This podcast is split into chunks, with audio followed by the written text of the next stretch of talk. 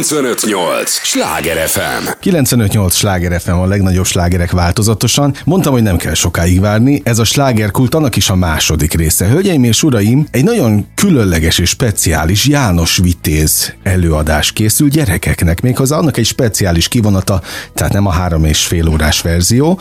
Gödöllőn lesz április 17-én a bemutató, aztán Kőbányára is érkezik a darab május 4-én, és mindenről Páncél Klaudiát fogom pillanatokon belül faggatni, aki énekművész és színész, és ennek az előadásnak a szerves része. Örülök, hogy itt vagy. Én is köszöntöm szeretettel a nézőket. Szóval János Vitéz. Így bizony, János Vitéz. Láttad az eredetit? Én láttam az eredetit, sőt azt hiszem, hogy az első darabok között volt, amit ezt én gyerekkoromban láttam, és én azt gondolom, hogy ez egy olyan szerves része a magyar kultúrának, amit minden gyereknek meg kell néznie, hiszen ugye kötelező tananyag is 5. osztályban. Hát csak az a kérdés, hogy melyik verzióban érdemes megnézni. Ez egy speciális verzió, 1 óra tartalmú, viszont én úgy gondolom, hogy ezt már egy 5-6 éves gyerek is megnézheti. Nyilván a hosszabb változatot, ami a színházakban elérhető jelenleg, azt már azért a felső tagozatos gyerekeknek szánják, hiszen ugye a János Vitéz is 5. osztályban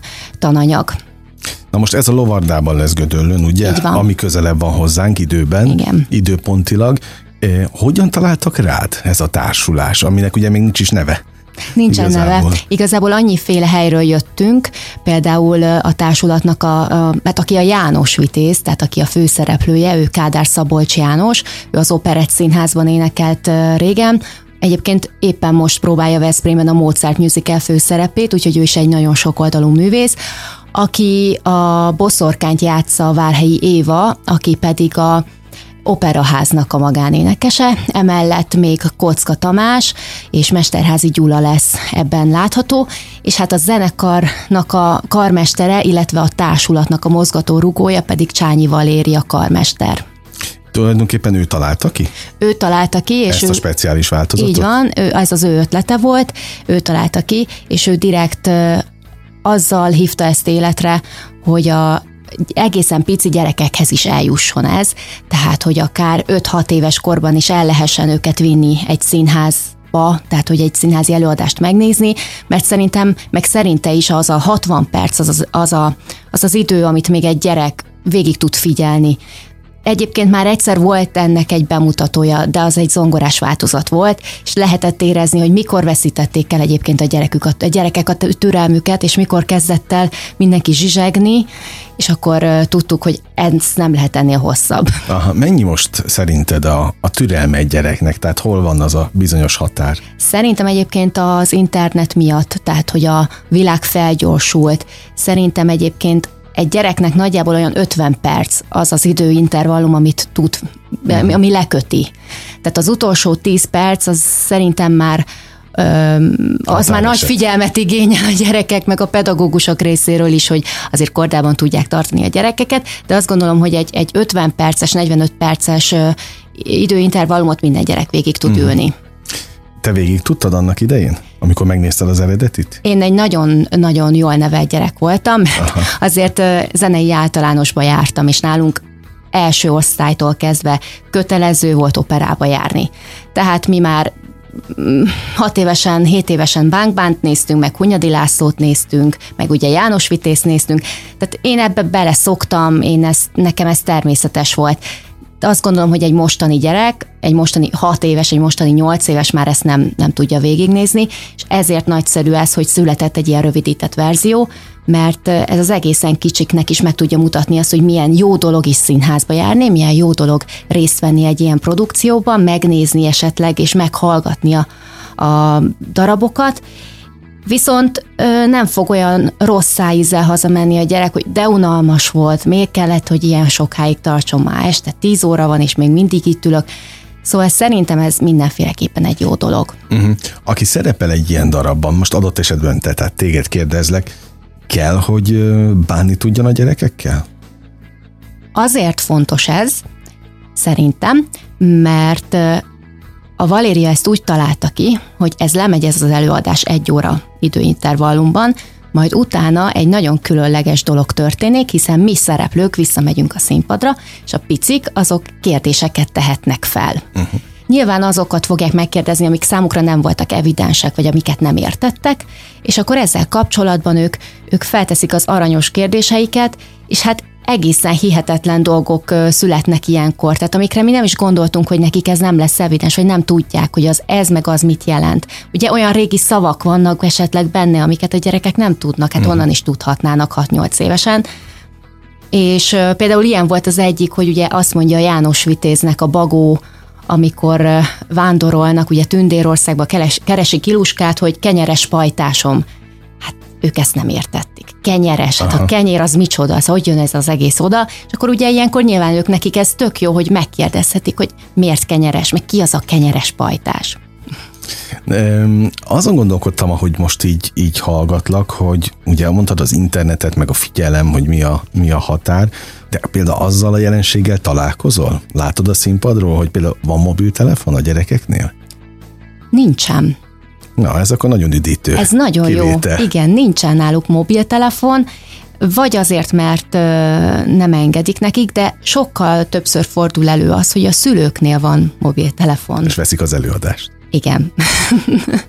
Aminek ugye hát nem mindig örülünk egyébként, de hát van, amikor, hogyha olyan célból veszi fel a szülő az előadást, hogy utána vissza tudják nézni esetleg a kedvenc részeiket, akkor tök jó, mert akkor vegyék föl és nézegessék, de egyébként nyilván ennek vannak bizonyos szerzői jogi dolgai, aminek nem örülünk. Minek örülsz igazán? Vagy mikor sikeres egy előadás nálatok? Mert ugye még egyszer mondom, nem csak amiatt speciális ez az egész, hogy egy órás, hanem az, hogy gyerekeknek szól kifejezetten. A kisebb korosztálynak. Tehát, hogy mit kell ahhoz csinálniuk? Hogy van vastaps például egy ilyen közönségnél? Először ugye ők mindig megilletődnek, hogy vége van. Aha. És amikor bekövetkezik egy ilyen 5 másodperces csend, az azt jelenti, hogy akkor ők még nézni szeretnék, és szerintem ez a legjobb elismerés, amikor sajnálják, hogy vége van. És egyébként nagyon jó visszajelzés volt az, amikor az első ilyen előadás lement, hogy azt mondták a gyerekek, hogy mi úgy néztük volna ezt még. Na hát látod, pedig azt mondod, hogy az inger küszöb az 50 perc. Igen, de ezek aztán azért csak a jó Isten tudja, hogy meddig tartanának ki utána. Ezek 10-11 éves gyerekek, meg a szüleik. Tehát, hogy azért nyilván a kicsik, azok a 6-8 éveseknek pont bőven elég volt ennyi is.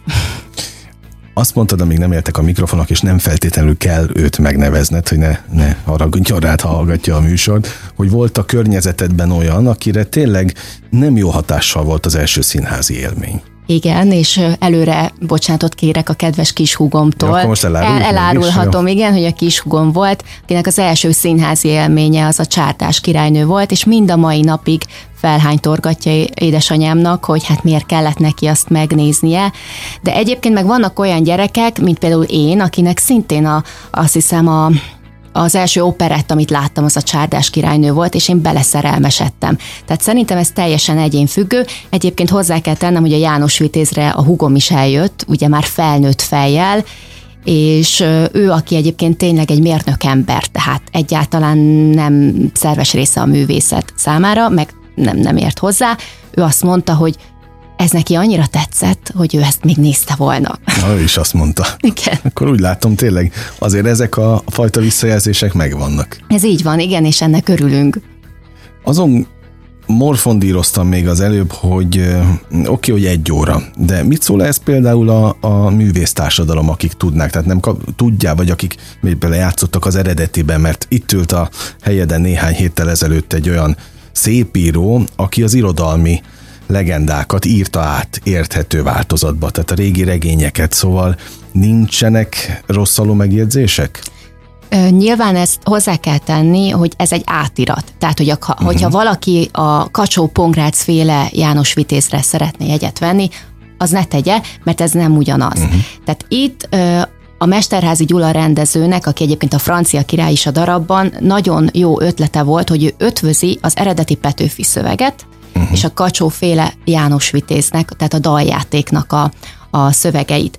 És úgy gondolom, hogy ez a kettő teszi teljesen érthetővé az egész történetet. Mert nyilván vannak például olyan, azért a Kacsóh féle János Vitézt zenei szempontból kell néznünk. az nyilván egy daljáték, nyilván egy zenei mű, nem feltétlenül gyerekeknek szánt zenei mű, és ugye szerintem ez a legfontosabb, hogy ha már tényleg ez az elsők között van, amire elviszük a gyereket, akkor ne legyen neki olyan érzése, hogy valamiről lemaradt, hanem tudja, hogy én elejétől a végéig teljes mértékben értettem. Nem gondolom egyébként, hogy bárki is ezt nehezményezné, nyilván Petőfi Sándor már nem él, hogy ehhez hozzá tudjon szólni, de én azt gondolom, hogy semmi olyan rész nem hiányzik belőle, ami ne tenné teljessé a művet. Önérzetes művészekre gondoltam, ők szoktak általában sipákolni. Művészek. Persze, amikor valami nem tetszik. Jó, de örülök, hogyha nincsen, tehát nem kaptok semmiféle nem, hát hiszen ugye megjegyzést. Kacsóh Pongrác már nem él, Petőfi Sándor már nem él, tehát hogy igazából beleszólása, nem tudom, hogy kinek lehetne. Hát, ebben mindenki ért mind ehhez, ugye? Ez az alap, ez kb. Így gondoltam.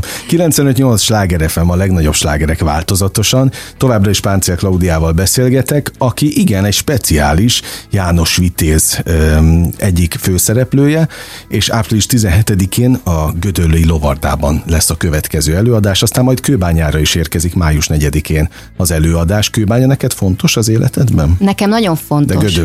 De Gödöllő is. Mind a kettő nagyon fontos. Ugye Gödöllőre jártam általános iskolába, Gödöllőn kezdtem el zenélni, és utána a gimnazista éveimet pedig a Kőbányai Szent László gimnáziumban folytattam, és teljesen véletlen, hogy egyébként a Duna Sinfonikus Zenekar, ugye, akikről még nem ejtettünk szót, pont erre a két helyre szervezte meg ezeket az előadásokat, és hát ez nekem nagyon nagy öröm, mert nyilván nagyon sok ember ismer ott, meg szeretnek ott, és végre hazamegyek játszani.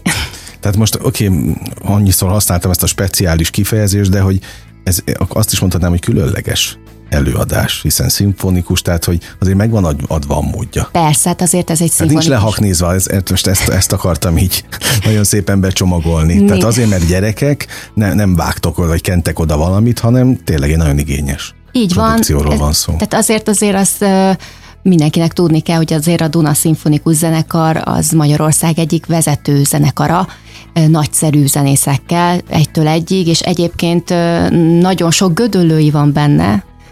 Van olyan is egyébként, akivel én együtt jártam óvodába, úgyhogy ők egy abszolút megbízható, és hát remek, tehát hogy olyan remek koncerteket csinálnak, hogy Budapesten nagyon sok koncertjükre nem lehet jegyet kapni. Úgyhogy én azt gondolom, hogy mindannyiunk számára egyébként nagy megtiszteltetés is, hogy ők ezt vállalták, és hogy velünk együtt muzsikáljunk. Szóval megtiszteltetés, hogy vállalták, és velünk együtt ezt eljátszhatjuk. Gödöllőt te az otthonodnak tekinted, vagy szülőföldednek? Nekem nem az a szülőföldem, én kerepesi vagyok eredendően, de én amikor megkérdezik, hogy mi a szülőföldem, én mindig azt mondom, hogy Gödöllő. Na, hát annyira nem lőttem mellé. Nem, hát egyébként sincsen messze egymástól ugye a kettő, mert azt hiszem, hogy 5-6 kilométer, de nekem Gödöllő mindig is sokkal többet adott, mint Kerepes valaha. Mert hogy Gödöllőre jártál be? Igen. Annak idején? Igen. Én felültem a hévre reggel 6:30-kor, és akkor bementem szépen a iskolába. Na, ha már iskolát említettél, ugye azt elmondtam, hogy énekművész és színész is vagy, és azt mondtad nekem, amíg nem éltek a mikrofonok, hogy neked azért az ének meg a zene az sokkal közelebb áll hozzád, mint maga a színészet. Nyilván ez egyébként gyerekkori neveltetés is, tehát hogy ugye zenetagozatos általános iskolában a gyerekeknek éjjel-nappal kóruspróbájuk van, éjjel-nappal szolfézsórájuk van, és hát ugye kicsikorban már megtapasztalhatjuk azt, hogy milyen, amikor színpadon állunk, és egy csomó felelősség van rajtunk, és hasonló dolgok, és ezért nekem a zene mindig is a szerves része volt az életemnek, de valahogy ez a gimnáziumi idő alatt így háttérbe szorult, és akkor gimnázium után jött ez újra elő. Varázsa van a színpadnak, vagy van valami különlegesség érzés benned olyankor? Tehát az egy másik dimenzió, amikor a színpadon állsz? Én azt szoktam mondani, hogy én azt szeretem, amikor úgy érzem a színpadon, hogy én ezzel most adok valamit a nézőknek. És szerintem ez egy nagyon jó érzés, mert ők vevők arra, amit ők ott látnak, és rengeteg pozitív energiát adnak ők is felém, nyilván én is nekik, és ők ezáltal engem feltöltenek. Tehát minden egyes színpadra lépés az valahol egy energia átvitel is, közönség és előadó között? Ez így van. Ez szerintem abszolút így van. Igen. És azt a fajta energiát, az nem pótolja semmi, amit a színpad tud adni, meg a közönség? Ezt nagyon sokan mondják egyébként előadók, de nyilván a színpadon kellene állnom, hogy ezt megértsem, hogy átérezzem, hogy ez milyen. Szóval mit tapasztalsz? Én még nem találtam meg azt a dolgot, ami ezt pótolja, aha, de szerintem egyébként vannak olyanok, akik, hogyha valamit hivatásszerűen csinálnak, akkor szerintem számukra is ilyen katartikus élményt nyújt ez. Tegyük föl egy pedagógus, mert szerintem azért vannak olyan pedagógusok, akik ezt hivatásszerűen tudják és szeretik csinálni, és én úgy gondolom, hogy talán ez is egy előadó művészet, tehát hogyha valaki kiáll egy 30 fős osztály elé, akkor ők is ugyanazért állnak ki, mint mi színészek a nézők elé. Azon nem gondolkodtál soha, hogy tanár legyél? De az nem volt opció? De, nagyon opció volt. Nekem édesapám is pedagógus, és ezért nagyon is opció volt, hogy tanár legyek, de lebeszéltek róla. Na és mit mondtak? Hogy miért nem érdemes a tanári pályát választanod? Hát nehéz a tanári pálya, ugye? Jó, azt mondja, mondjuk el tudom képzelni. Egyre nehezebb szerintem. Egyre nehezebb, igen. Ugye hát nyilván, ahogy a világ változik, ugye a gyerekek is változnak, abszolút nehéz, és hát volt más, amit jobban szerettem volna, és szerintem, és bennem például nem volt meg az a hivatástudat, ami egy jó tanárban meg kell, hogy legyen, és úgy meg nem szerettem volna tanár lenni, hogy csak azért, mert más nincsen. Szerencsére felvettek első helyre, ahova jelentkeztem, így nem volt azért más ok, amiért tanárnak kellett volna mennem. Jó, de most már értem, hogy miért tudsz a gyerekekkel akkor különösen. Igen, bánni, egyébként ezt sokan szokták mondani, hogy nagyon jól bánok a gyerekekkel, úgyhogy remélem, hogy ezt majd a János Vitéz alatt is be tudom bizonyítani. Na most általában a gyerek vagy a felnőtt előadások állnak igazán közel hozzád? Tehát amikor felnőtt darabban vagy ebben a János Vitézben? Én nem különítem el a kettőt egymástól. Uh-huh. Szerintem mindegyiknek megvan a maga helye és ideje. Amikor a gyerekeknek kell játszani, az teljesen más, hiszen a gyerek az hangosan kimondja, amit érez. Amikor például előadás van, és valami nem tetszik neki, akkor ők képesek kifújogni a boszorkányt például. Aha. Nyilván ez egy felnőtt előadáson nem fordulhat elő.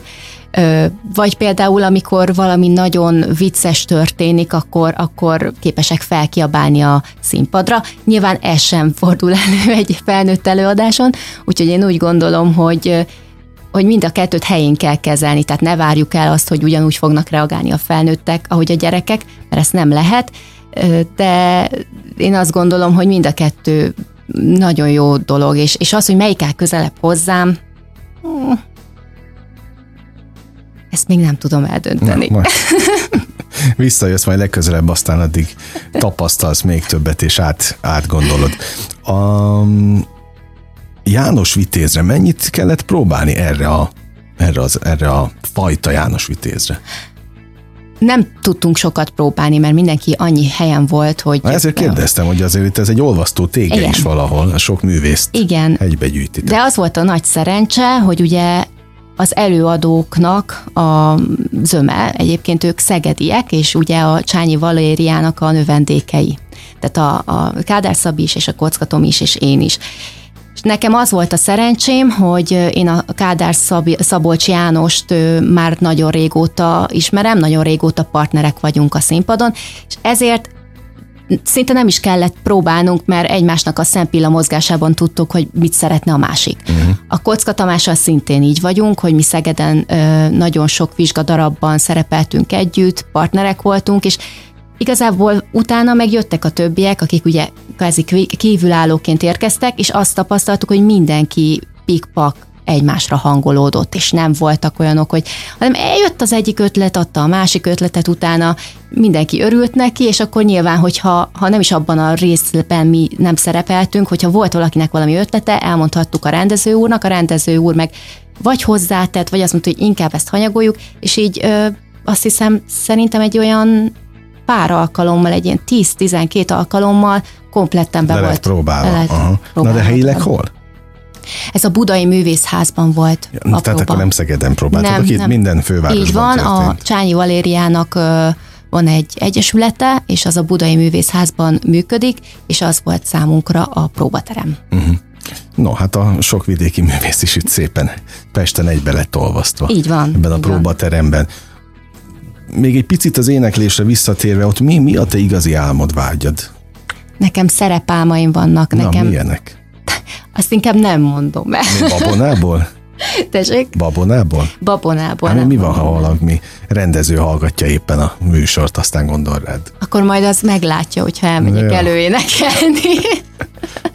De egyébként nyilván fejlesztem magamat, és szeretnék minél professzionálisabb szinten énekelni, és én erre törekszem, úgyhogy reméljük a legjobbakat. Itt a János Vitézben mennyire kell a hangodat használni? Itt a János Vitézben nekem komplexebb a szerepem, mert ugye hát nyilván mivel rövidített előadásról beszélünk, én vagyok Iluska, és én vagyok a francia királylány is. Uh-huh. Az azt jelenti, hogy ez két különböző hangfaj, tehát azért az Iluska az egy lirai szoprán, a francia királylány pedig egy koloratúr szoprán szerep. Nagyon kell használnom a hangomat, vannak benne ugye prózai részek, de hát azért a francia királylánynak a koloratúráit, azokat ki kellett gyakorolni, azzal nagyon sokat kellett foglalkozni, de szerencsére a Csányi Valéria ebben is professzionális, tehát ő rendkívül jó korepetitor, és segített nekünk ebben. Kezetek alá dolgozott ilyen szempontból most, ha nagyon... Így van. Tehát, le akarom egyszerűsíteni, de hát gondolom mindenki egy-egy mindenkiért. Így van. Volt. Összekovácsolja nagyon a csapatot? Ez a fajta...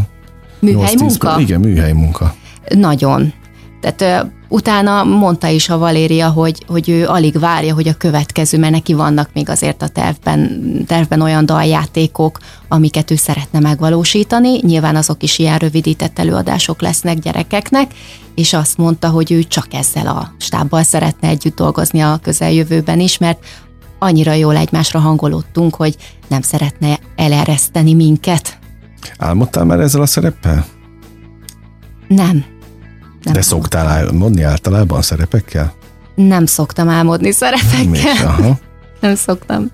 Ezt gyakran kérdezem egyébként az itt ülő vendégektől, mert van, aki annyira benne van a darabban, hogy nem tud kikapcsolni az agya, valószínűleg azért álmodik vele.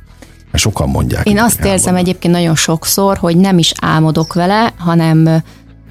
hogyha lejövök a színpadról, aludni nem tudok utána nagyon sokáig, értem. Mert pörög az agyam, vagy éppenséggel még át kell alakulnom újra a Páncél Klaudiává, mert... És az meddig tart általában?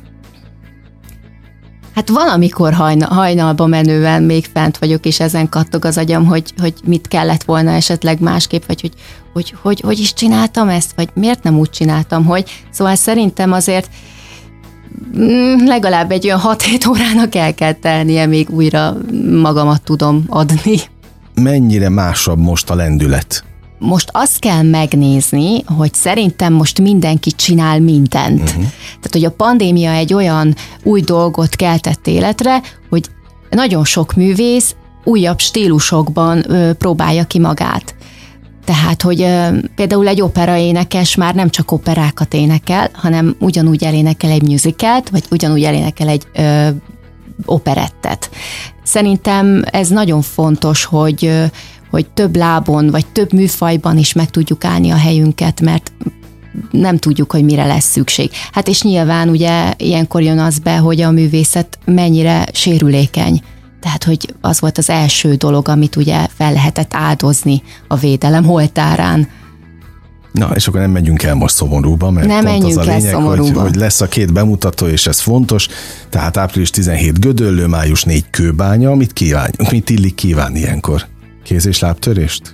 Igen. Na, hát akkor azt bár kívánni. Nálam itt vigyázni kell, mert én képes vagyok egyébként ilyenekre a színpadon is. Na jó, tudod mit? Akkor sok előadás. Így van, ez így nagyon jó. A szerepálmok jöjjenek mindenre. Köszönöm szépen. Én köszönöm neked. 95.8 Schlager FM, a legnagyobb slágerek változatosan. Az elmúlt fél órában Páncél Klaudiával beszélgettem, aki igen a különleges János Vitéznek az egyik főszereplője, és még egyszer április 17 Gödöllő, május 4 Kőbánya, szóval abszolút itt a vételkörzetben többször is meg lehet őt illetve a stábot nézni. Kedves hallgatóink, ez volt a Slágerkult mára, ami bezárja a kapuit, de ne felejtjék, holnap ugyanebben az időpontban, ugyanitt újra kinyitjuk. Igen, ez az a műsor, ahol kizárólag olyan alkotókkal beszélgetek, akik a vételkörzetünkben élő emberekért dolgoznak. Köszönöm az idejüket, ez a legfontosabb, amit adhatnak. Élményekkel és értékekkel teli perceket, órákat kívánok az elkövetkezendő időszakra is. Sándor Andrást hallották, vigyázzanak magukra!